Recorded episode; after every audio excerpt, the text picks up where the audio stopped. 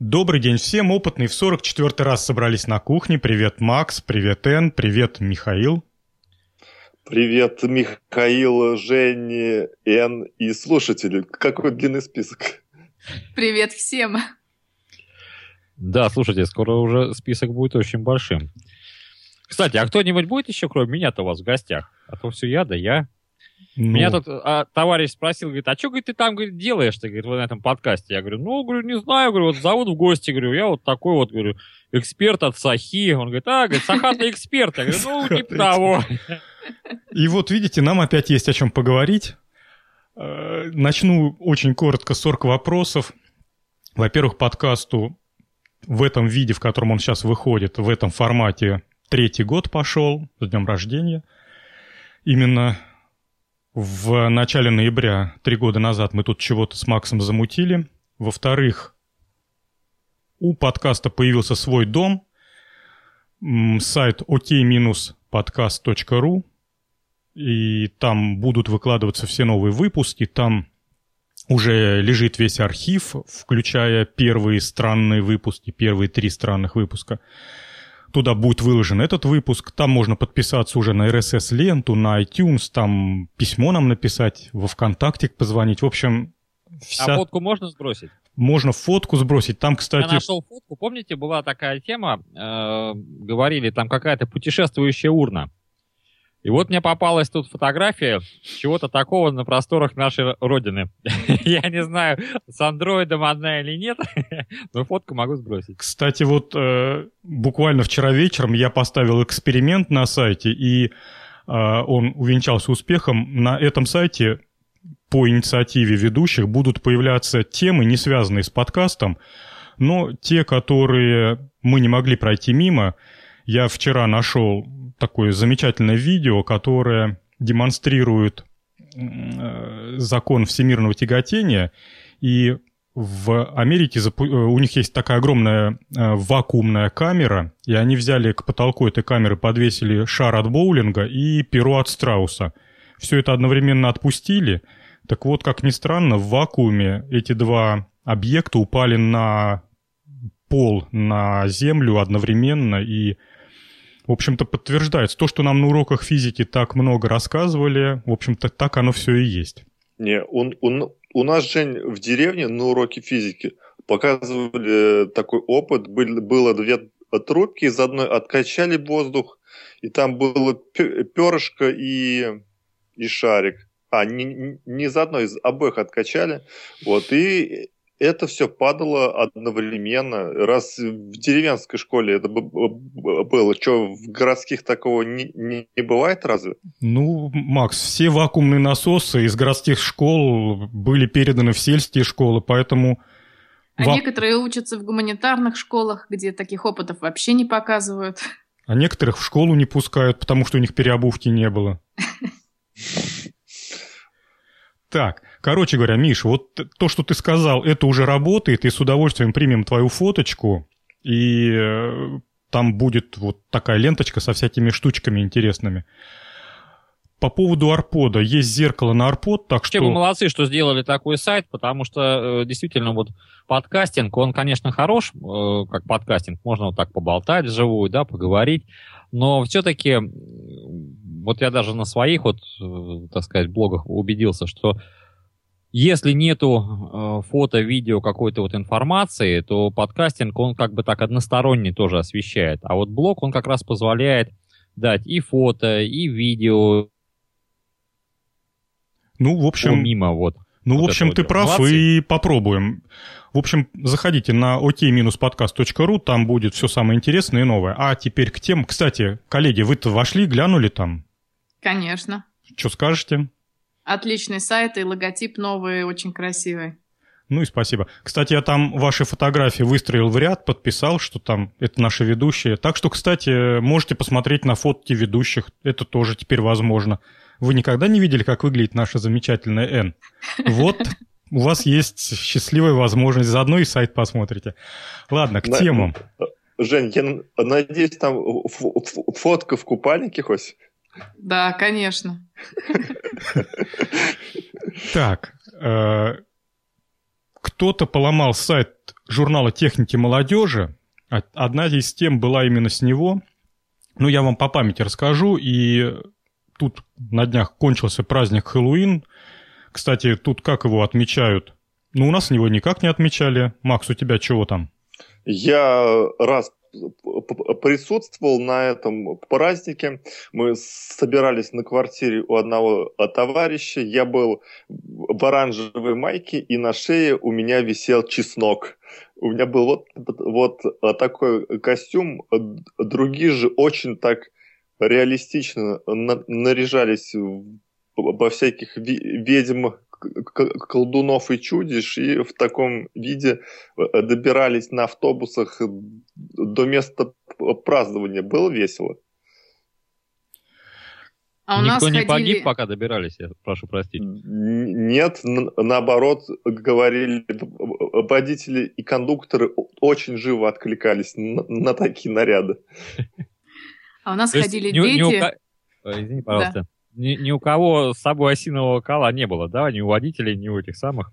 Не, нет, нет, нет, все было без осиновых колов. Эн, что, Эн давай все... ты говори. А у нас ходили дети по домам, клянчили конфеты, поэтому все делали вид, что никого нет дома. Но в то же время по улицам ходили раскрашенные люди, но там непонятно, они для Хэллоуина были раскрашены или просто так были раскрашены. А вообще э, все магазины выставили тыквы на продажу все тыквы были разрезаны, вырезаны там зубы, глаза, внутри были свечки. В общем, по вечерам красиво. Слушай, Эн, а вот у меня такой вопрос есть, мучает он меня давно. А в Европах тыквы едят или это исключительно изделие для Хэллоуина? Едят еще как. Очень много блюд из тыквы. А, ну ладно, тогда хорошо. Тогда это наши люди. Короче говоря, журнал «Техника молодежи» до того момента, пока его кто-то не поломал, вывесил замечательную статью Э, костюм на Хэллоуин в, в таком стиле, в стиле опытных на кухне.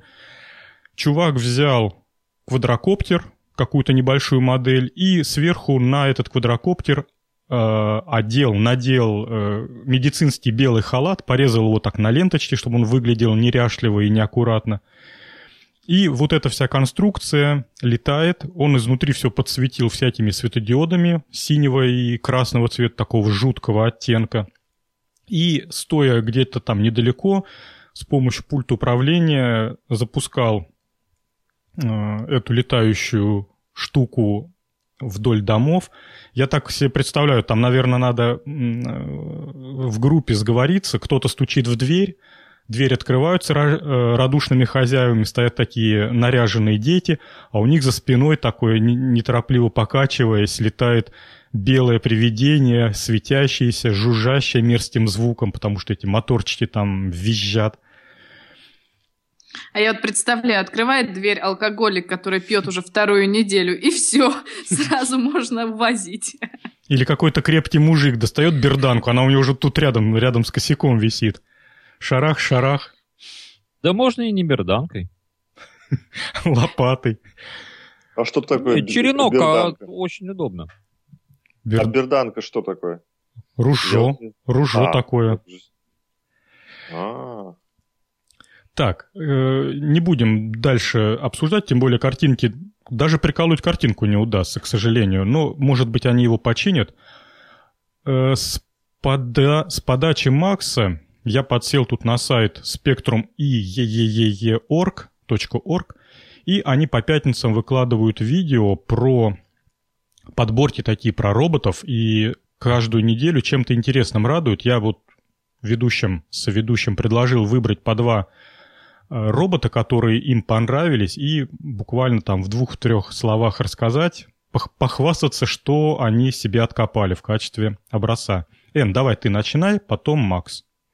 Мне первое видео понравилось не столько про роботов, сколько по технику безопасности при работе с ними, потому что действительно появляется все больше и больше разработок, роботы будут использоваться везде, где только можно, и дома, и на грядках, и в больницах, но тем не менее никто не задумывается о том, что работать с ними на самом деле может быть очень опасно, и что существует э, очень много правил, как себя обезопасить от роботов, потому что у робота, во-первых, нет интеллекта, и если он едет на тебя и весит он тонну, то он тебя просто раздавит. Или, допустим, если он подъедет к краю лестницы, он с этой лестницы скатится и раздавит того, кто находится внизу.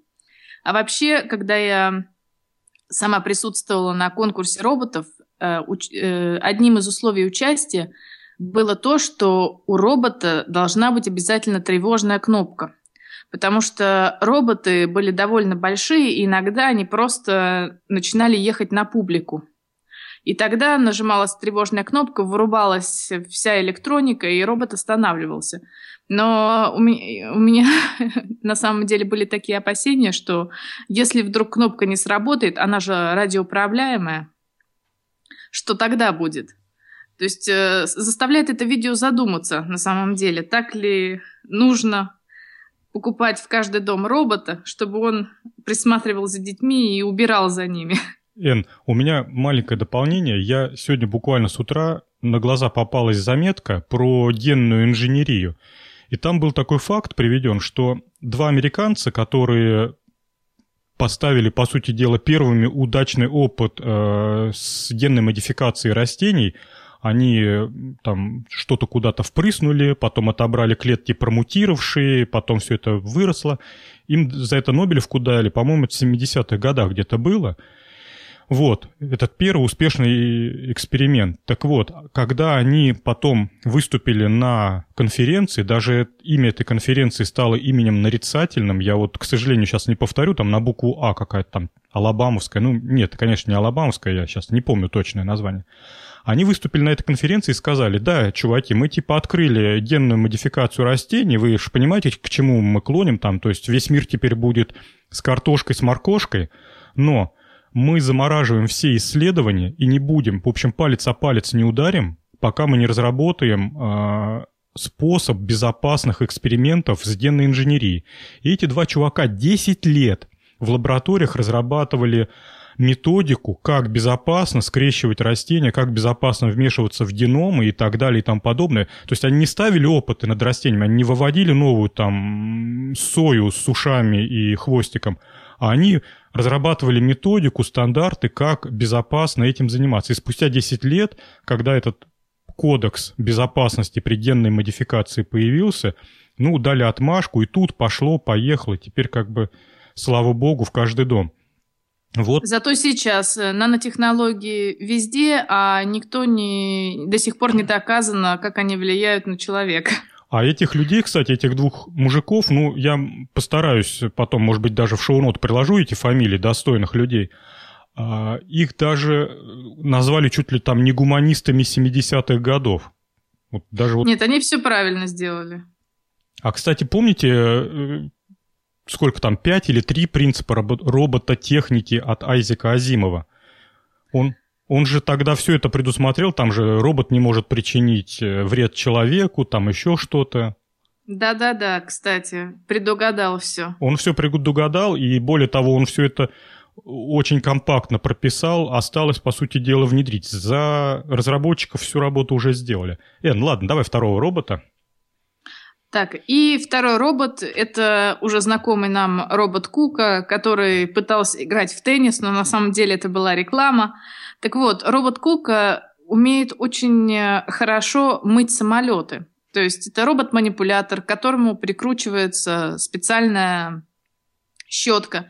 И он очень быстро и эффективно, прямо, так сказать, со скоростью света, да, чуть ли не в полете, может это все очищать.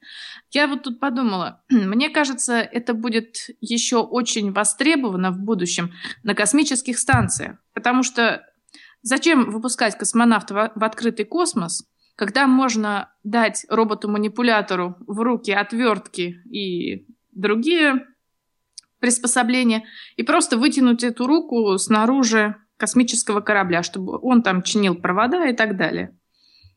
Не, Эн, ну робот, он же, во-первых, тяжелый, сколько его стоит запустить, а во-вторых, робот денег стоит, а человек много на планете. Космонавтов подготовить легко. Да, только каждого космонавта готовят по пять лет. Он, как да. посмотришь эти очередь в полет, там 100 человек на входе, один полетел.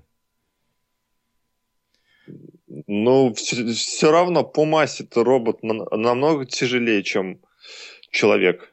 Ну, запустил его один раз, а потом присоединили его к космической станции, и дальше он уже там работает. Тем более американцы пообещали дешевое транспортирование грузов на орбиту. Сказали, Тем что, более, да, да. Сказали, что вот буквально завтра-послезавтра, ну, по крайней мере, после Нового года, так мы точно 3 тонны за 15 копеек повезем. Тем более еще появляются сверхлегкие композиты, сверхпрочные. Поэтому, мне кажется, это за этим будущее. Я вот обратил внимание, что-то тут нечисто у конторы, которая этого робота делает. Ведь роботов-то делает много контор. Ну, и Кука как бы не единственный бренд. Но только Кука пиарится по полной. И в теннис она играет, и самолеты моет. Что-то, что-то они затевают. Надо за ними последить будет повнимательнее. Так, так ну теперь мой выход, Жень. Да, я да, передаю тебе. Я назову два, которых мне понравилось, и два, которых мне не понравилось. Значит, первый робот это робот, который ловит взгляд человека. Я поясню сейчас, что он из себя представляет. На вид это такая рамка, которая ползает по стене вверх-вниз, вправо-влево. И там есть две такие э, похожие на магнитную стружку зоны, э, которые имитируют гла- глаза. То есть, когда мы смотрим вверх рамки, это поднимается все наверх. Эти гл- гл- глазки его размытые.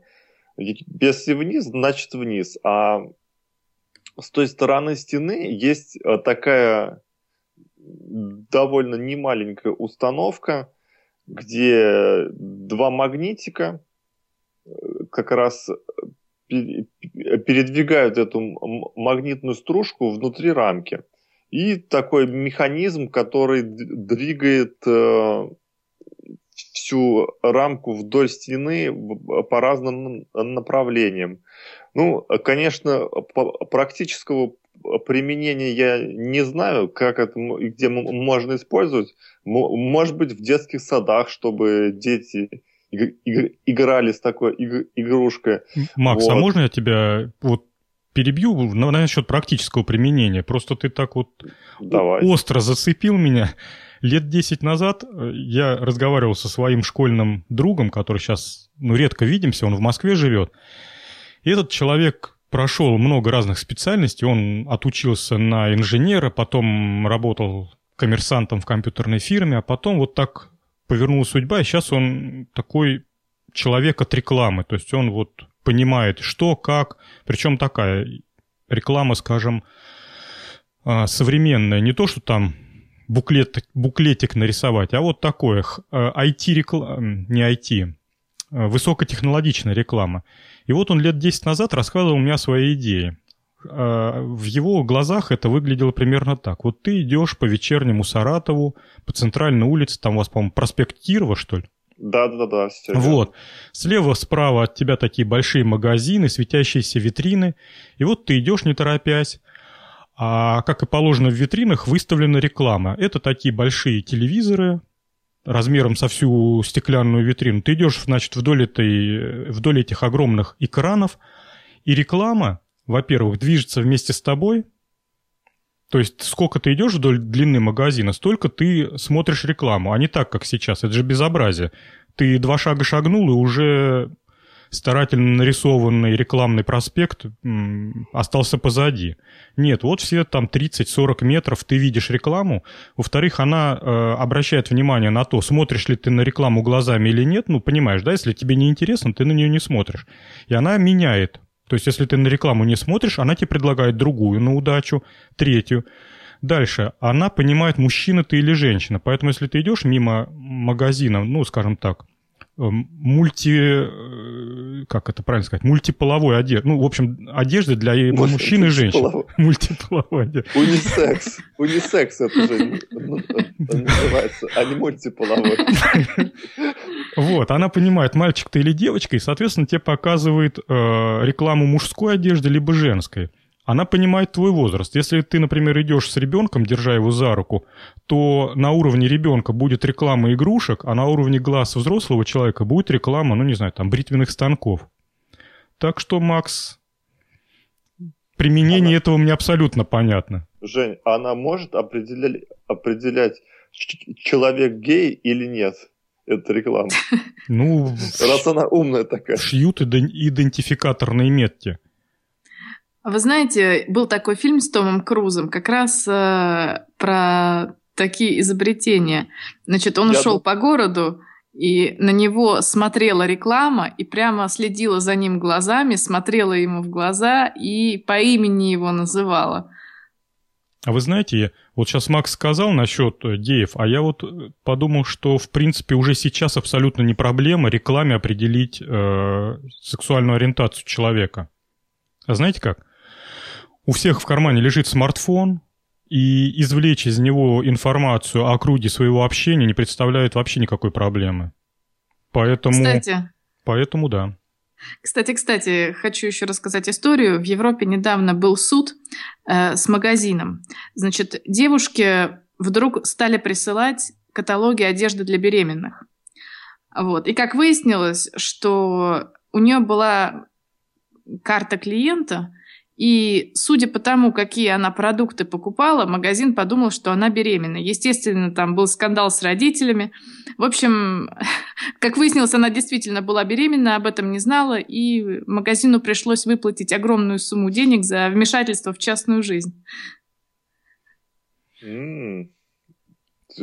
Какие умные э, технологии-то. Я знаю, где можно спастись от всего этого. Миш, у тебя там на даче же защита частной жизни полнейшая, да? Можно на паровозике по кругу кататься. О, у нас тут все нормально. У нас тут и света не всегда бывает. Я к чему и клоню, что когда нас всех заколебет вот эта следящая за нашим взглядом реклама, понимающая, кто мы и прочитавшая нашу переписку, с мамой, работодателем и там приятелем, Миша, держи свои ворота открытыми. Так, и второй робот, который мне понравился, это робоген. Это что из себя представляет он? Это некий гибрид гусеницы и двух колес.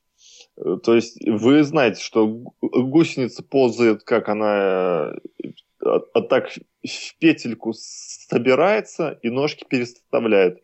А если ее палочкой потыкать, э, то она начинает извиваться вдоль своего тела, поперек своего тела. И, и представьте, что к гусенице, которая извивается поперек своего тела, прикрутили два колеса.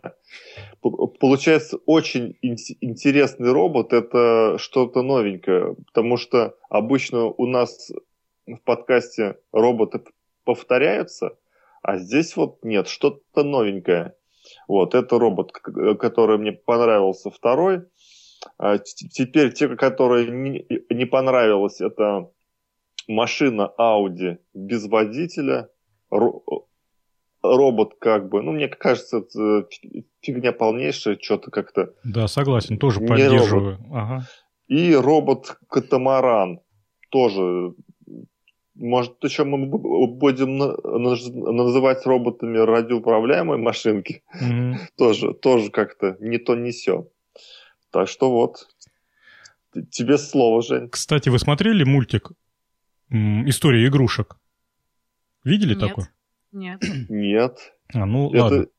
Это сняли в, в, в Волгограде? Нет, это диснеевский мультик, кстати, очень хороший. Даже так вот, даже взрослым довольно-таки интересно смотреть. Но у меня детеныш как раз в том возрасте был, когда он вышел, поэтому мы всей семьей смотрели. Там э, одним из героев этого мультфильма был сумасшедший мальчик. Нет, он был нормальный, но он такой был злой. Он все игрушки ломал свои и э, из частей поломанных игрушек собирал новые игрушки. Например, там брал голову от куклы, туловище от резиновой уточки, ножки от паучка. Вот этот вот робот, про которого рассказывал Макс, там много модификаций. Мне почему-то сильно напомнили того парнишку, который издевался. Так, я посмотрел э, подборки видео, и мне понравилось с практической точки зрения. Есть один робот, э, дрон, летающий квадрокоптер под названием «Ирис». И вообще, по-моему, «Ирис» — это они так компанию свою назвали. Народ собирается э, автоматизировать квадрокоптер, летающий вот этот четырехкрылый, четырехкрылое устройство — Э, добавили туда программное обеспечение, которое умеет делать, ну, по крайней мере, сейчас две вещи. Оно умеет следовать за человеком, и оно умеет летать по определенному маршруту. То есть заранее можно указать маршрут, ну, например, на смартфоне или там на планшете на каком-то. Я вижу э, применение прям практическое. То есть можно э, кошечки привязать на ошейник ну или собаки свои домашние, на ошейник привязать вот эту радиометку и отправить их с квадрокоптером гулять. То есть самому не следить за животным, а пока оно гуляет, квадрокоптер будет носиться за этим животным. То есть, по крайней мере, всегда можно будет найти и животное, и квадрокоптер. И второе применение, которое, мне кажется, довольно-таки э, имело бы место быть, это использовать в, в походах, в путешествиях когда мы куда-то забурились в какую-то глушь и не уверенно, идти ли дальше, продолжать там эти трущобы раздвигать локтями, либо вернуться и обойти там другой дорогой. Абсолютно как бы нормально запустить квадрокоптер, тем более у него есть э, камера, видеокамера, и на планшете посмотреть э, ближайшие окрестности. Я тут подумал, что раньше Э, в, в древние времена забирались на высокую елку, там молодого парня отправляли забраться на высокую ель, и он там, приложив руку к колбу, смотрел и кричал, да, там скоро деревня, идем туда, на север. Ну, теперь вот будем квадрокоптеры вверх запускать. Только они, наверное, Жень, летают минут 10, а потом все. Нужно батарейку ждать. Ну да, вот эти ребята из Ириса сказали, что у них э, там что-то 15 минут время полета. Ну, вообще, конечно, это безобразие. Что-то с батарейками какая-то беда просто. Нужно у Н спросить, а когда у нас батарейки появятся хорошие? Увы, не скоро. Я уже многократно говорила, чтобы приблизились к возможностям литиевых батареек, то есть уже дальше каких-то изменений в ближайшее время не предвидится. И сейчас разрабатываются несколько технологий, у которых большие емкости, но там другие проблемы, они нестабильные, они плохо заряжаются. В общем, лет еще 20 ждать, пока какой-то будет прорыв в технике аккумуляторов. Может быть, пока индукции передавать посмотреть, где там можно КПД повысить. Где в лесу Wi-Fi спрятан. Ну, если ты на автомобиле, то на крыше автомобиля будет индукционная антенна узконаправленная, она будет такой пучок, типа как микроволновка. И в этот квадрокоптер, значит, бить. Ну, как вариант. Ну, и, или длинный кабель. Или длинный кабель, ну да.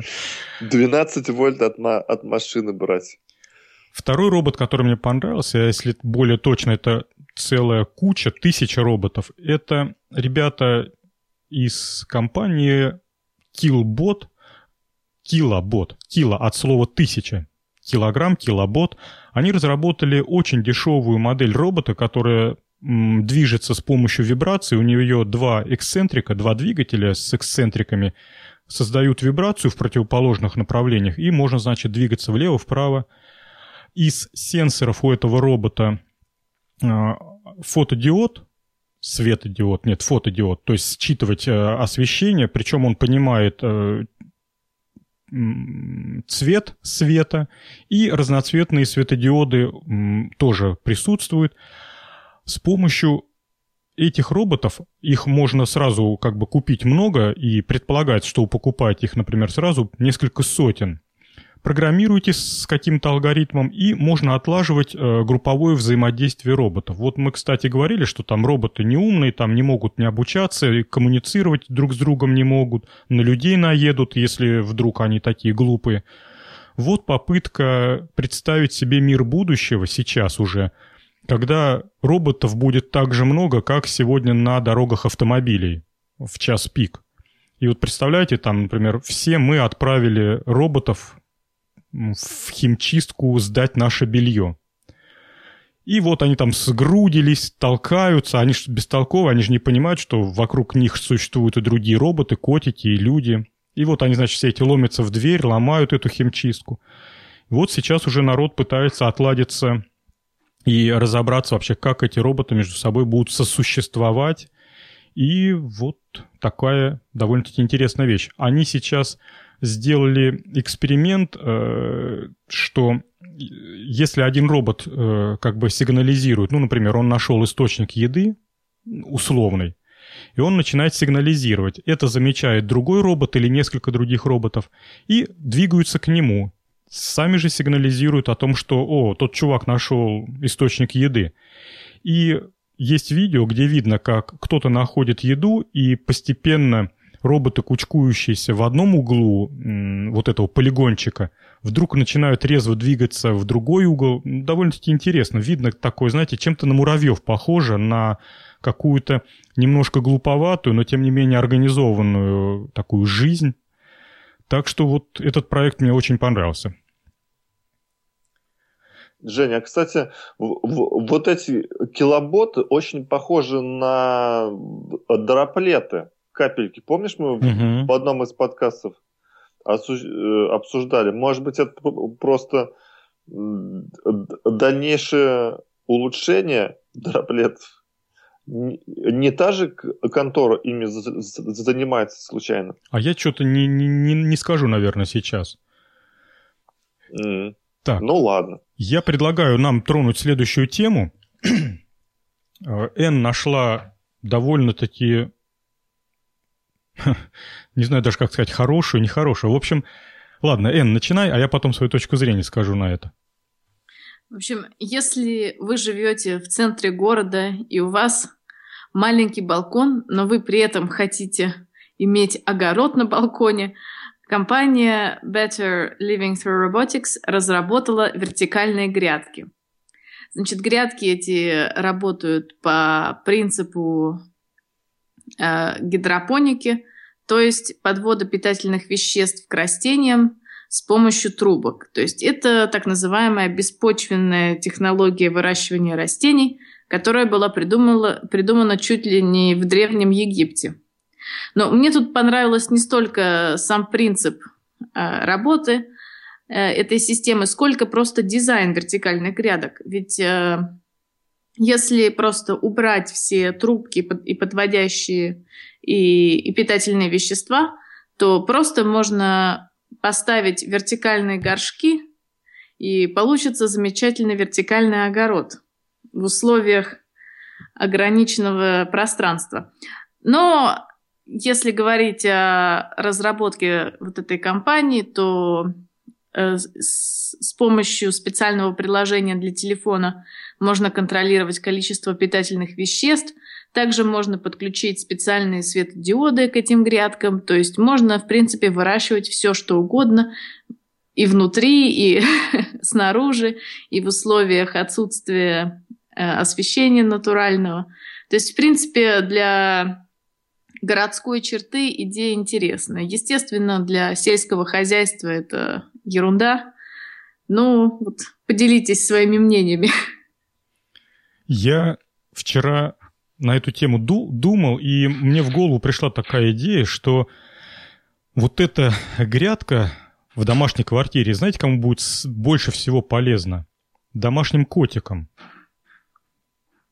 Чтобы лазить Почему? нее? А, нет, не чтобы лазить, а кошки едят всякую траву, и от этого чувствуют себя хорошо. Так вот, вот в этих грядках абсолютно имеет смысл выращивать траву, потому что коты ее едят какое-то конечное, ограниченное количество, и им теоретически должно хватать вот этой одной грядки. Плюс трава, она может быть не такая требовательна к свету, к питанию. Плюс нам котика не жалко на предмет того, что там будет куча нитратов в этой траве.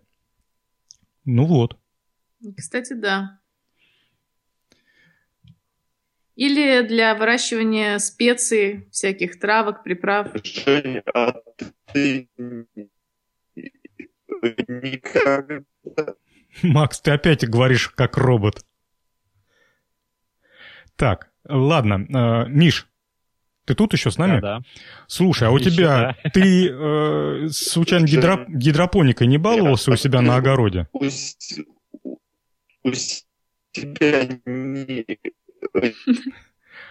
Макса в заложники робота взяли. никогда не, не- не Так. Макс, Макс, ты нас слышишь? Ладно, Миш, начинай. Э, Вопрос тебе про гидропонику. Ты никогда не пробовал возиться с гидропоникой? Ты знаешь, я не пробовал, потому что я все-таки, так сказать, по старинке все делаю. Но для квартиры, я как понимаю, это сделано для квартиры, да, вот такого плана э, вещь, я считаю, что это даже очень здорово, потому что, э, вот, допустим, начинается зима, да, а ты приходишь, у тебя на той же кухне, если это еще можно так вписать в, в кухонный, так скажем, интерьер, у тебя тут укропчик растет, петрушечка растет, салатик. Ты сразу раз-раз-раз травки и свеженькой поел, понимаешь? Э, Другое дело, что как это все будет питаться, то есть понятно, что тут э, начинается вопрос о удобрениях, на чем все это выращивается. Потому что э, в земле это растет в земле, тут все ясно. А здесь э, это все уже растет на специальных смесях, правильно? Ну, абсолютно верно. И, Да, скорее всего, смеси поэтому- будут готовы и продавать уже там типа... Ну да, так вот только вопрос, а из чего эти смеси будут делаться, понимаешь, их состав и как это все потом в дальнейшем будет идти. По-моему, это потому что- предсказуемо. Там будет фосфор, э, азот, что там, Ну, кальций, калий. Ну, как вот, как обычное минеральное удобрение. Ну вот как минеральные, понимаешь? А Ну вот, да, э, да. Есть вот есть нюанс. Вот когда ты выращиваешь и берешь с грядки, это одно. Когда ты покупаешь в магазине, это другое. Понимаешь? И бывает так, что яблочко, вот оно там вот чуть-чуть червивенькое, тут вот еще чего-то такое. И портится оно очень быстро, если его там не успел переработать. Но оно вкусное и полезное. А в магазине оно такое чистое, красивое, хорошее, открытым может лежать три месяца, ему ничего не делается, никаких червей в нем, конечно же, по жизни не было, потому что что им тогда лазать в эту химию? Вот, вот такой вариант. Поэтому, если это э, нормально, как говорится, э, поставить и действительно подобрать вот хорошие вот эти удобрения, которые будут питать, да, то есть не вредные, так сказать, для человека, то есть под- постараться подобрать э, что-то, как э, в природе, да, то тогда это, конечно, вещь очень интересная. Потому что, конечно, чем ходить в магазин за пучком, то Так. это проще уж у Так. себя выращивать, понимаешь?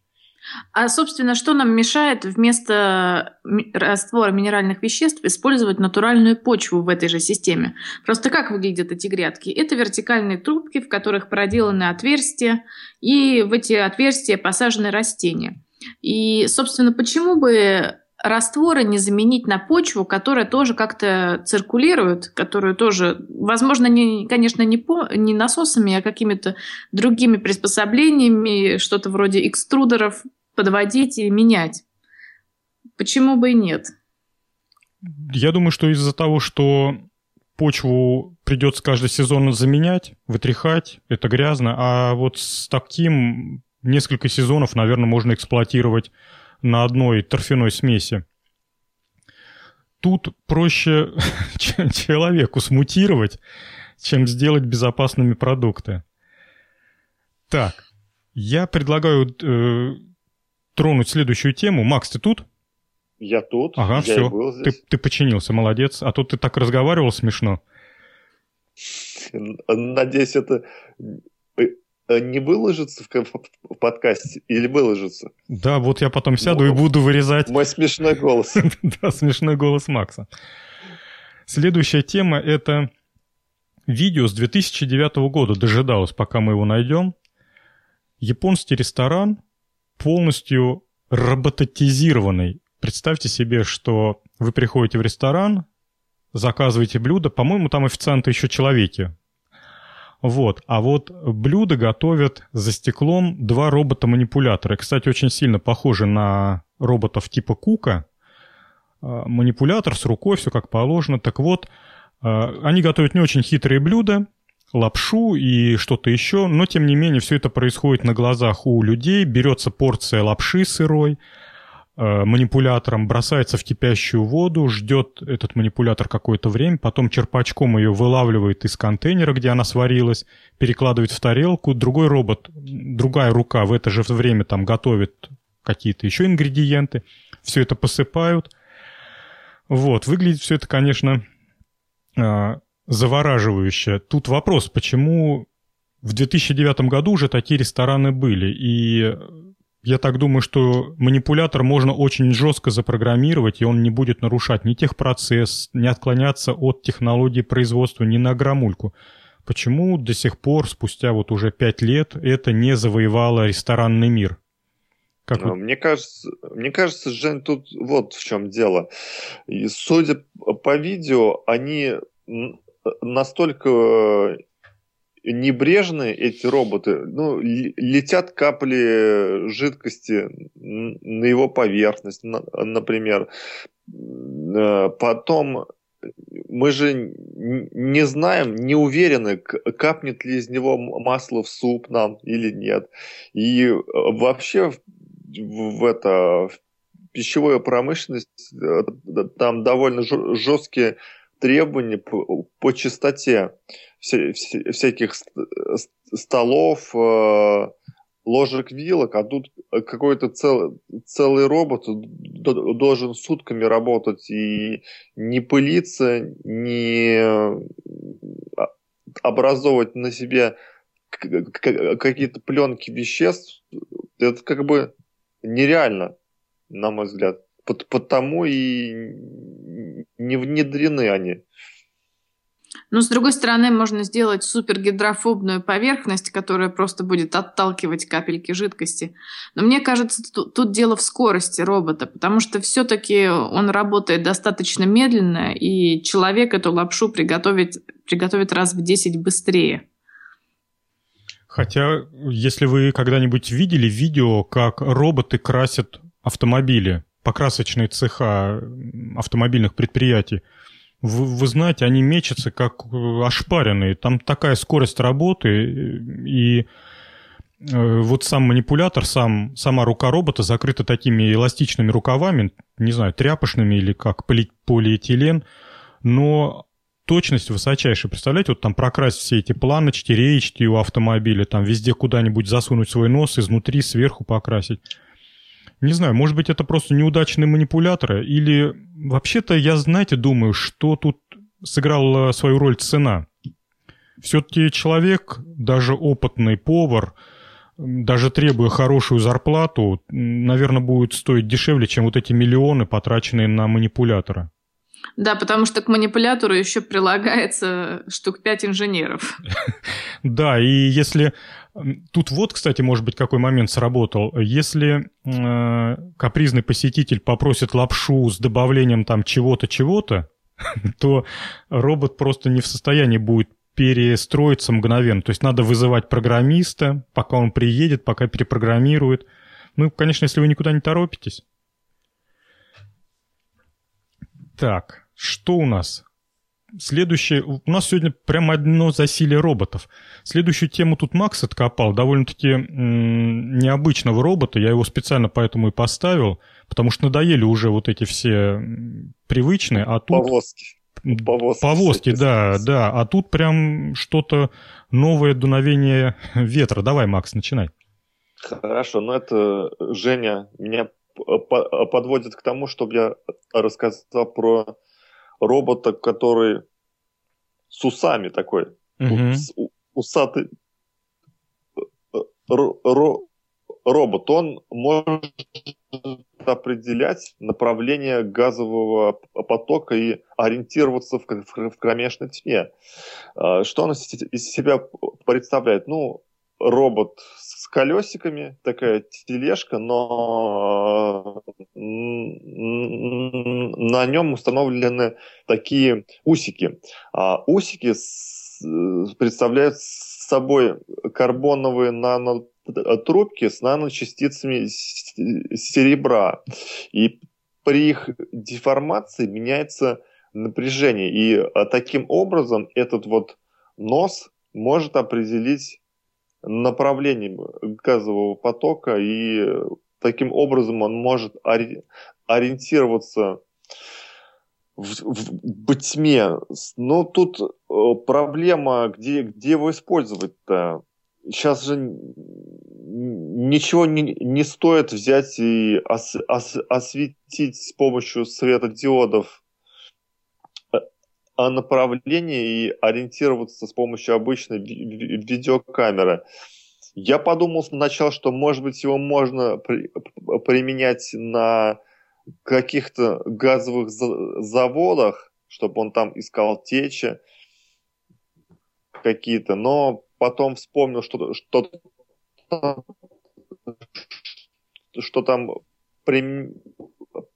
применяются так называемые трассовые газоанализаторы, то есть там есть приемник, передатчик, и между ними несколько десятков метров, и с помощью инфракрасных лучей, инфракрасного излучения а, производится измерение, если в зоне, в этой зоне, а, где установлены приемник с передатчиком газ, и если есть, то сколько его, какая концентрация. Так что, коллеги, подкиньте идейку, где же можно использовать э, такого робота. А, идея была взята из, из природы. Вот у кошки усы есть, потом у всяких подземных э, животных есть такие усы, с помощью которых они ориентируются. Вы знаете, что, есть... скажете? Вы знаете, есть такой, наверное, станок его можно назвать. Есть такой измерительный стенд, измерительный станок для измерения деталей. Может быть, видели видео или слышали? Похоже, что нет, не да? Видел, нет. Не видел и не слышал. Ну вот э, станки с ЧПУ, там какие-нибудь сверлильные или фрезерные, от, э, где фреза сверху спускается и начинает что-то там обрабатывать, наверняка видели все. А теперь представьте, что что-то очень похожее на такое, только вместо фрезы такой гвоздик э, с круглым наконечником. И очень чувствительный датчик, э, скорее всего, тензодатчик, который меняет сопротивление при э, давлении. Станок щепу медленно опускает вот этот щуп на деталь, и в момент прикосновения он чувствует, что меняется давление, меняется сопротивление, он мгновенно останавливается и снимает показания координат. Есть такая серьезная задача, особенно когда делают обратный инжиниринг, то есть когда у тебя есть деталь, а тебе надо чертеж получить, особенно если это какая-то сложная деталь. Ну, представьте, там какая-нибудь турбинная лопатка. Вот ее разместили на измерительном стенде, вот теперь ее нужно снять с нее размеры, чтобы получить чертеж. Если это делать человеку, то он просто упашется, причем точность не получит. И тут вот этот робот, значит, этот станок измерительный, он часами тыкает тук-тук-тук-тук в детальку по своей координатной сетке. И в каждой точке снимает координату, в результате получается такая матрица координат, он это все потом аппроксимирует, и получается, в общем-то, вполне сносный чертеж. Кстати, это не только обратный инжиниринг, ну, то есть не только э, там всякие шпионские разработки делать, а, например, э, посмотреть износ э, лопатки после эксплуатации. То есть снимают вот эту турбинную лопатку после того, как она год отслужила в своем генераторе или где она там работала, и промерили и посмотрели, где больше износы. Так вот, мне кажется, что вот эта идея с с усами могла бы быть использована именно вот во время измерений. Можно не одним щупом мерить, как сейчас, а повысить элементарно производительность, выставив вот эти усы во все стороны и снимать показания сразу со множества вот этих усов. А я еще одно применение придумала. Если вот эти усы прикрутить на марсоход типа Curiosity, если, допустим, когда-нибудь в будущем мы будем исследовать еще и другие планеты, и чтобы этот робот просто чувствовал потоки газа или потоки даже водяного пара, почему бы и нет? Ну и еще, как вот сходу идея, Макс, тебе подкидываю. Мы часто говорим про киборгов, что пора людей уже модифицировать, полным-полно недостатков и ни одного достоинства. Вот. Представляешь, если людям вживлять усы, ну, прям вот на место усов, где они и должны быть. Такие торчат. Даже женщинам? Ну, а кошки же женщины с усами ходят. А. Тогда ну. ни темнота тебе не страшна, ничего там. Можно ходить куда угодно. Опять же, ветер чувствовать кожей. Я э, э, не согласен жить на, на такие жертвы. Макс, а еще лет через 20 никто не будет спрашивать, вот народился детеныш, да, раз ему сразу внедрили под кожу чип, усы, там, пятки переделали, двигатель прикрутили. Экзоскелет напялили. Ну а почему нет? Ну а представляешь, вот, вот гляди, дитё первые шаги делает, ну там, э, в зависимости... В экзоскелете. Да, в зависимости от от разных ситуаций от 8 месяцев до полутора лет. Ну, то есть это вот как бы нормальные, да, периоды. Но от а ползать и вполне себе уверенно держать голову он начинает там в 3-4 месяца. Представляете, сколько дитё теряет времени, не, не имея возможности ходить по квартире? Кстати, замечательная идея. Я сейчас, сейчас займусь разработкой экзоскелета, чтобы меня ребенок в три месяца уже бегал. Переносил тяжести. Да, переносил тяжести. Так, следующая тема. Э, у нас наконец-то хорошая химическая, такая добрая, олдскульная, опытная тема. Предложил нам Н про самовосстанавливающийся материал. Давай, начинай. Значит, э, начну с того, что я уже год хожу с, треш... с треснувшим экраном смартфона. И было бы очень здорово, если бы этот экран сам бы постепенно заживлял трещины и восстанавливался. Так вот, э, недавно разработали новый пластик, который восстанавливается сам, если, допустим, в нем пробить дырку диаметром 1 сантиметр.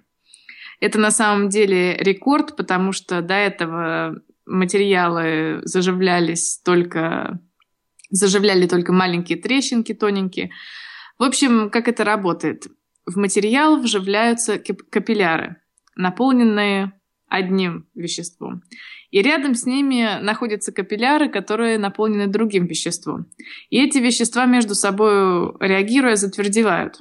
Так вот, когда в материале пробивается дырка, соответственно, два компонента смешиваются, и получается что-то вроде такого твердого клея. Но это на самом деле только одно, одна, один из возможных способов заживления материала. Их существует огромное количество. Есть более простой способ, когда в материал просто вмешиваются капельки вещества, которые при попадании, э, допустим, при, при поломке вещества высвобождает катализатор, который, опять же, все склеивает. В общем, э, появились эти материалы давно и хотят их применять, допустим, в самолетах. Если повреждается внешняя обшивка, то, возможно, эти материалы смогут во время полета все это сгладить. Ну и, собственно, для смартфонов, мне кажется, было бы очень удобно. Слушай, Эн, а скажи, какая у нее скорость заживления? Это, во-первых, зависит от самого материала и зависит от размера дырки и зависит от тех веществ, которые используют для клейки. Но я прочитала от нескольких часов, но это если совсем маленькие трещинки, но до 72 часов. То есть трех дней. Слушай, а как там происходит именно выдавливание вот этой клеящей субстанции. Ведь, э, ну вот представим себе отверстие, э, из торцов этого отверстия начинают выдавливаться микрокапельки вот этого клея, они же затвердевают и закупоривают капилляры. Нет, они затвердевают только когда они смешиваются с материалом, который из другого капилляра течет. Согласен. Вот. Есть... Ну, ты поняла, да, что я имею в виду? Вот представь, у тебя отверстие с внутренних стенок этого отверстия выдавились э, две субстанции, которым нужно смешаться. Они смешались, затвердели, ну и, и похоже, что закупорили капилляры. Но этих капилляров, мне кажется, такое большое количество, что даже если один закупорен... Я вот на самом деле не видела, как этот материал выглядит под микроскопом, потому что у меня нет этой статьи.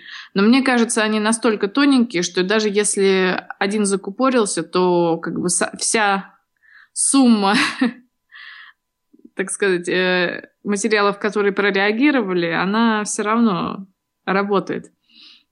Ну и говорю, есть еще другие способы. Просто есть такие полимеры, которые, когда их разрываешь, у них появляются на окончаниях очень э, реактивные кусочки. И эти кусочки начинают опять между собой реагировать. В общем, это называется, называется радикалы. Я не буду вдаваться в химические подробности, но там проблема в том, что все это очень медленно работает.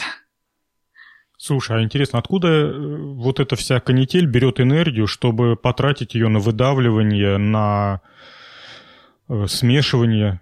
Самотеком-то, наверное, там ничего особо не течет. Мне кажется, это как раз сделано для того, чтобы это все самотеком шло. Но вот я, насколько я знаю, микрокапсулы, они просто пробиваются механически. И, И воздухом, когда... да, кислородом, наверное, отвердеваются. Нет, они отвердевают при контакте с основным веществом. Mm-hmm. Слушай, ну, тут, не знаю даже, что-то как скоростные параметры, конечно, все сводят на нет. Хотя, наверное, можно найти, где это применять.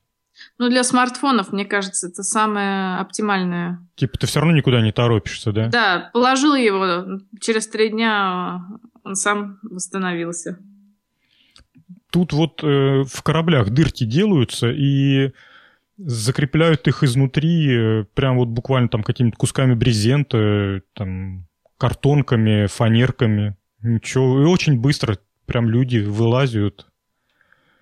Даже специально есть эти конструкции для заделывания небольших отверстий, разработанные корабельщиками уже тысячу лет. Миша, а тебе что заделать-то можно, такую дырку какую-нибудь? придумаешь на паровозе? Ну, на паровозе вряд ли. Там что заделаешь из пластика? Тут только металл. Для смартфона, я думаю, тоже никто такую технологию не поставит, потому что тогда никто другие не будет покупать. А так сел один раз на смартфон и за новым побежал. Вот. Ну, где-то, если какие-то области техники, где действительно не подойти или не успеть там что-то заменить, да, или надо, допустим, какая-то там э, деталь, которая требует большого демонтажа и установки. Потому что бывает деталь маленькая, она вроде такая как бы и незаметненькая, но пока до нее доберешься, там полдня пройдет. И потом, пока это все обратно поставишь, еще полдня пройдет. здесь, конечно, эта технология очень удобна, потому что можно залить, подождать, какое-то время. Я думаю, что это пока там все медленно идет. Какое через какое-то время это весь процесс убыстрится. И в этом плане, конечно, это интересная вещь. Вот. Ну, а так... Просто все, что касается... Вот я помню, что тогда говорил про лампочки, что все, что касается коммерции, когда технология позволяет, так сказать, починить сейчас, в данный момент, это никому не нужно, потому что проще произвести новое и ну продать да. тебе новое, чем, чем ты будешь сам чинить. Кто понимаешь? тебе позволит экономику разваливать? Конечно. Это раньше ты там купил топор, и он у тебя там, у тебя топор, у твоего сына топор, там, у твоего внука топор, там, и, причем и тот же сам, Причем тот же самый топор. Тот же самый топор, понимаешь? Причем, вот, вот что сам. У меня дедовский топор лежит, так современные в подметке не годятся. Так вот, так вот из-за кого экономика-то не прет. Да, из-за дедовских топоров. Слушай, Эн, а помнишь, по-моему, ты подкидывала тему про самовосстанавливающийся бетон. Это вот не из той же оперы? Это, по-моему, я не помню, по-моему, это Макс даже тему подкидывал. Да, да, да, это из той же оперы, но там э, идет просто кристаллизация. Это не органическое вещество, там растут кристаллы, угу. насколько я помню.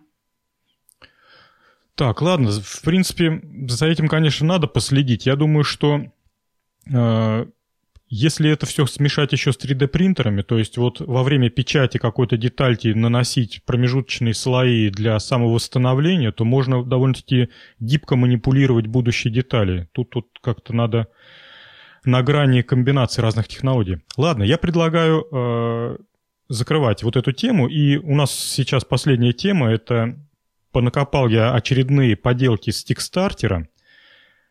И давайте их тронем. Значит, первая поделка – это алкотестер. Кстати, кто-нибудь пользуется промышленными алкотестерами? У кого есть такая нужда в, в регулярной эксплуатации? Миш, ты ж, по-моему, за рулем. Так, а, а чего, я не знаю свое состояние, что ли? Ну, на всякий случай там проконтролировать. А, то есть сел еще это самое, подул, посмотрел, можно ли мне ехать? Ну, к примеру, да. Не-не-не. Не, выпил, не выпил, не выпил ли я лишнего квасу, к примеру? Или кефиру, например. Ребята Нет, обеспокоились серьезно проблемой, что вот они ездят, они знают свое состояние и э, разработали конструкцию довольно-таки простую. Там стоит газовый анализатор в виде датчика, питается все это от USB разъема, все это втыкается в, в смартфон либо в планшет. Э, собрали они уже почти 100 тысяч долларов вот на эту штуку и э, написали программу. Идея такая, что ты в свой смартфон втыкаешь э, вот этот вот алкотестер, он примерно размером с флешку с небольшую, втыкаешь вот эту флешку в смартфон, дуешь, и на экране смартфона тебе показывается информация о том, что там можно ехать, нельзя. Он прям промили высчитывает. Я вот это, Макс, не знаю, может тебе ближе этот вопрос, а ты вообще... А тайный заказчик это э, ДПС, наверное. Сразу, понимаешь, а Слушай, с смартфона прямо к ним приходят, они говорят, опа-на, Вася, ты смотри-ка, Бухой поедет сейчас. Ну-ка, давайте-ка перехватите Васю-то. И все, и поехали за Васей. Миш, ты гений. Ведь в приложении же и написано, он, это приложение тут же стучит в, на сайт ДБДД. И Конечно. дает твои координаты. Да, да, и тебя ведут, и подводят уже четко, конкретно подъезжают и говорят, мол, здравствуйте, ваши документы, дуньте-ка в наш алкотестер. И все. Слушай, э, истина-то на поверхности лежала. А я-то такой наивный. Ну ладно, я все равно хочу Максу вопрос задать. Макс, а ты не сталкивался в свободной продаже вот этих газовые анализаторы, которые на пары спирта реагируют? Макс? Кстати, по-моему, Макс, э, я слышала, кто-то от нас отвалился. По-моему, это Макс был. А, точно. Сейчас э, я ему попробую пока позвонить. Так, а как же это сделать? Сейчас, секунду.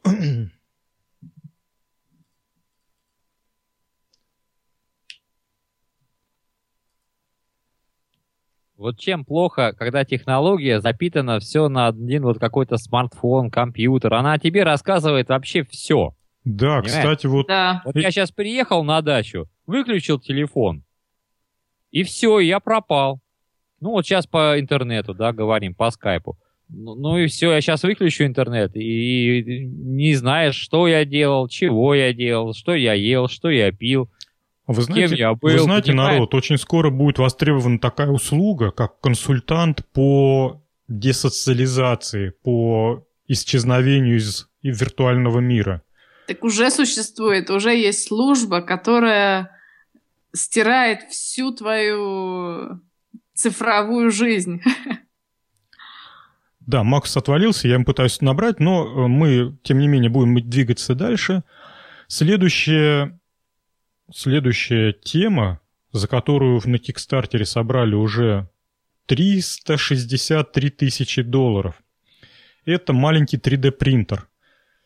Он настолько маленький, что помещается в ладони, ну, такой в крупной ладони мужчины. Он по высоте что-то примерно сантиметров 20, наверное. Печатает он соответствующие мелкие детали. К сожалению, никакой технической информации по устройству этого 3D принтера нету. В основном всякая рекламная мишура. Ну, из интересного они программное обеспечение разместили в интернете, то есть ты можешь э, не скачивать, не устанавливать никакого программного обеспечения на свой компьютер, чтобы напечатать что-либо. Во-вторых, э, они говорят, что мы печатаем не вот этими нитями пластиковыми, разогревая, расплавляя их, а они путем ультрафиолетового отвердеви чего? Затвердевание смол. но как они слой за слоем наносят эти смолы, почему-то все осталось за кадром. У меня такое ощущение, что это просто ну, не разработана до сих пор ими технология нанесения смолы. Детальки печатаются где-то там несколько сантиметров в размере всего лишь навсего. И... Мне кажется, это мошенники, которых надо разоблачать. Ну да, есть такое подозрение, потому что очень много рекламы, очень много такого красивого антуража сверху, что вот мы все такие, вот тут вот так печатаем, вот так, и вообще никакой подробной информации.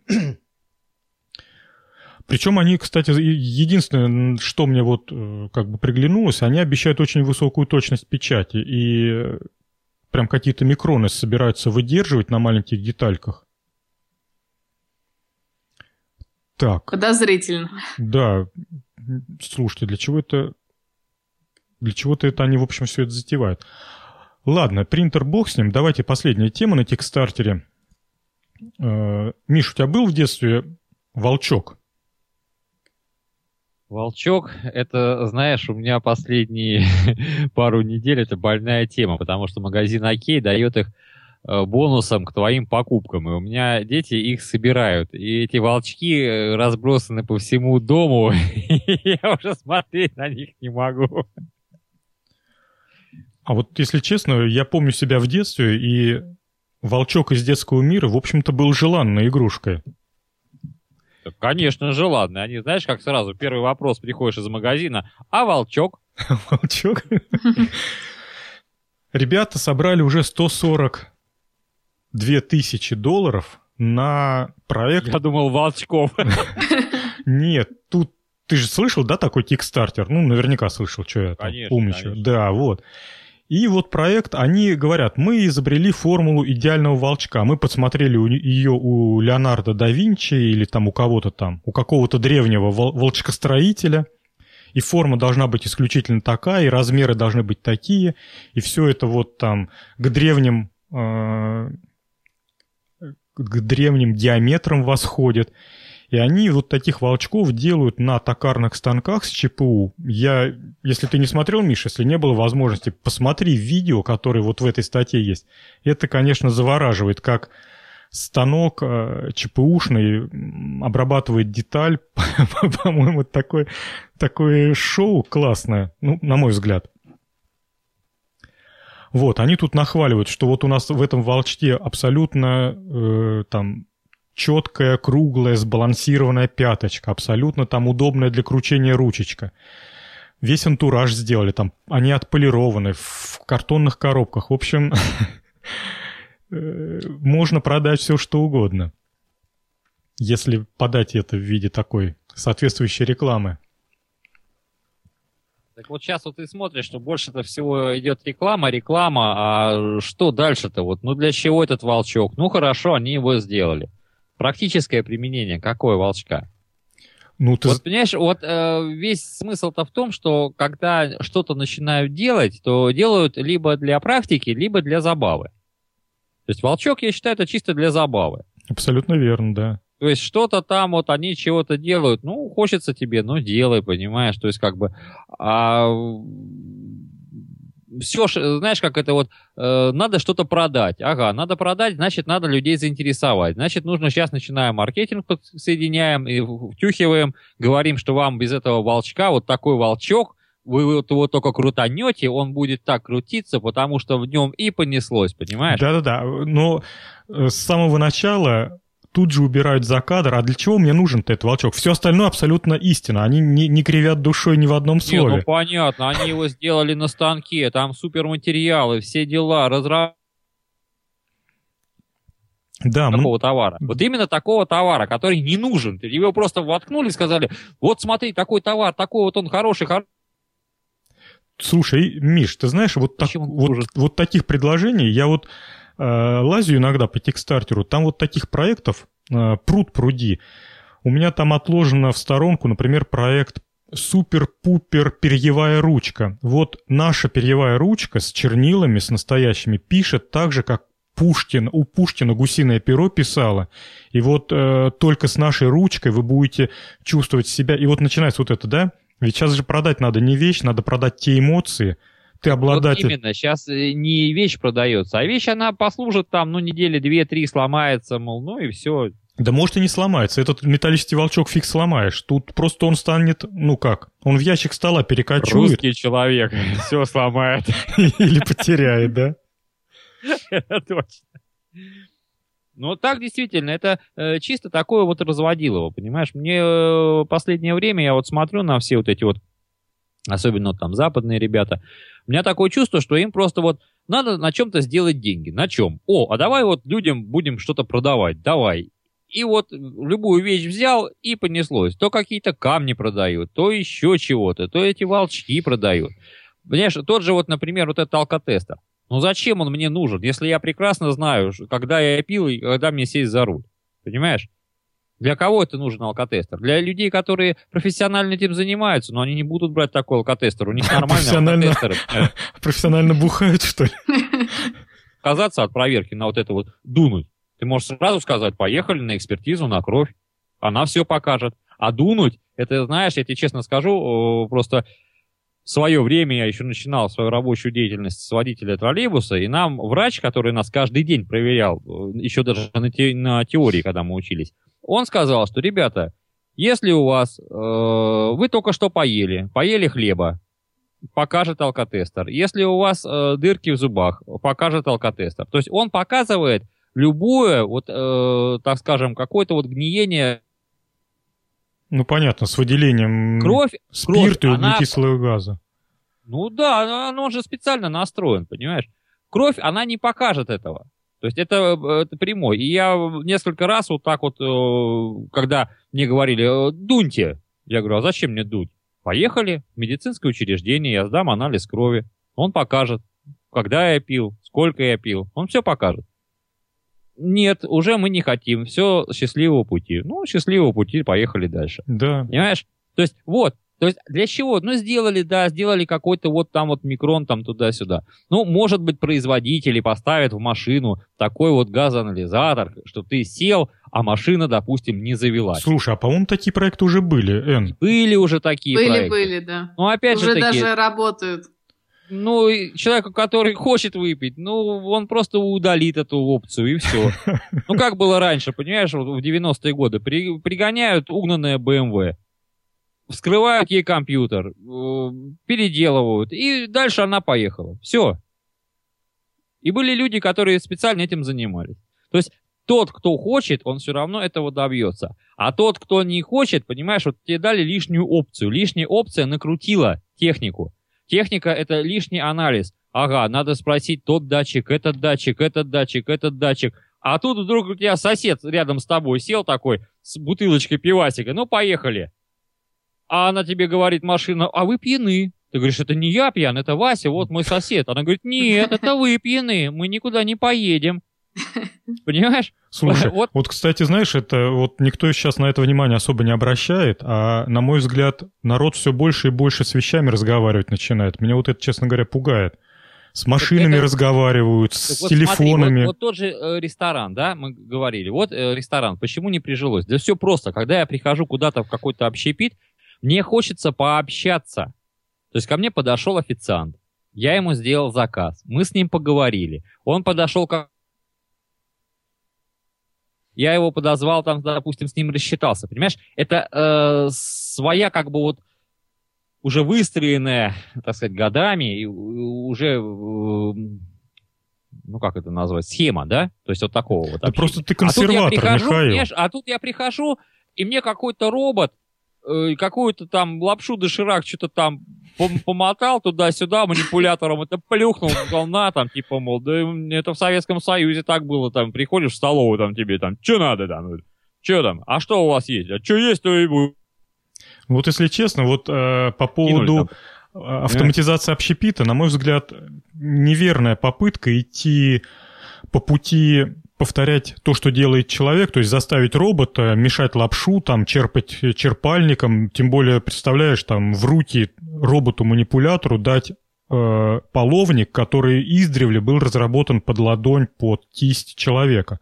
Конечно, но это, это неправильно, понимаешь, это неправильно. Но это пытаются что-то сделать. Вот, например, э, в подборке роботов, да, которые вот мы тогда, э, там, в начале программы было, вот мне понравился один робот, который, там такой маленький робот, он там э, кубики раскладывал по ящикам. Да-да-да, кстати, там, классный, один, да. Второй. Вот, блин, я бы такого робота вот точно бы купил. Вот я сразу говорю. Купил бы и поставил бы себе у гаража.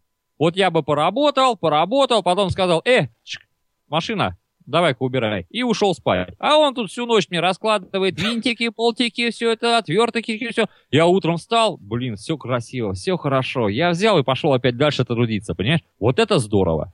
Такой робот, вот знаешь, это, это мечта ребенка. Убери игрушки. Ребенок пинает робота. Это, это мечта любого человека, чтобы за ним кто-то что-то убрал, понимаешь? Особенно, когда у тебя очень много надо чего-то убирать. Вот это да, это ну, вы знаете, с такой скоростью, с э, которой человек мусорит, и с, той скоростью, с которой робот убирает, мне кажется, убирать ему надо будет очень долго. Не, нормально, нормально. Ты же понимаешь, вот, например, э, в городе недельку пожил и на два дня уехал на дачу. И за два дня он с двое суток, робот там все убирает, убирает, прибирает к приезду. Потом а счет за электроэнергию. Нет, ну электроэнергию уже надо как-то по-другому, а не через счетчик. Кстати, вот если вернуться к пище, мне кажется, что абсолютно оправданно идти не по пути э, имитации человека, а разрабатывать новые виды пищи, то есть человеку перестраиваться под более технологичную пищу. Вот все эти кос- космические тюбики, это ведь круто. Да, пусть робот на 3D принтере печатает еду, а официанты пусть живые развозят. Да вообще вот э, теоретически стол в ресторане, из него торчит кран. И такая кружка с ручкой. Ты на пульте набираешь там калорийность такая-то, вкусовые предпочтения, там вишневый пудинг, температура пищи чуть тепленькая, сладость такая-то, тебе в кружку, а, предпочтение цветовая, там, ну, например, там, желто-морковная, тебе в кружку такая, желто-морковные штуки. Нет, Женя, я бы так точно бы не стал есть. А придется, а придется, еще лет 20-30 и вот так. Не-не-не. Мы по стариночке. Отварить картошечки, начистить селедочки, все это положить, налить рюмочку холодненькой водочки с холодильника, понимаешь? Огуречек взять солененький. Вот оно, понимаешь? Нарезать огуречек. И режешь, и слышишь, как он хрустит прямо, понимаешь? Вот, вот он хрустит. Вот, вот это что, понимаешь? Салатик с капусточкой тоже туда вилку вонзаешь, он такой хруст, такой хрык, такой. Вот, вот это здорово, понимаешь? А тут тебе что-то выплюнули какое-то пюре, блин. Да ну ты что? Нет, это, это не наш метод. Миш так классно все рассказал, что есть. Что есть захотелось. Так, ну что, на этой оптимистической ноте я предлагаю разойтись и поесть. Да. Пойти картошечки сварить, да? Да. Миш, спасибо, что пришел, поддержал, выручил в этот тяжелый, в тяжелый день. Всем Вс- пока. Всегда, всегда рад помочь. Всем пока. Пока-пока.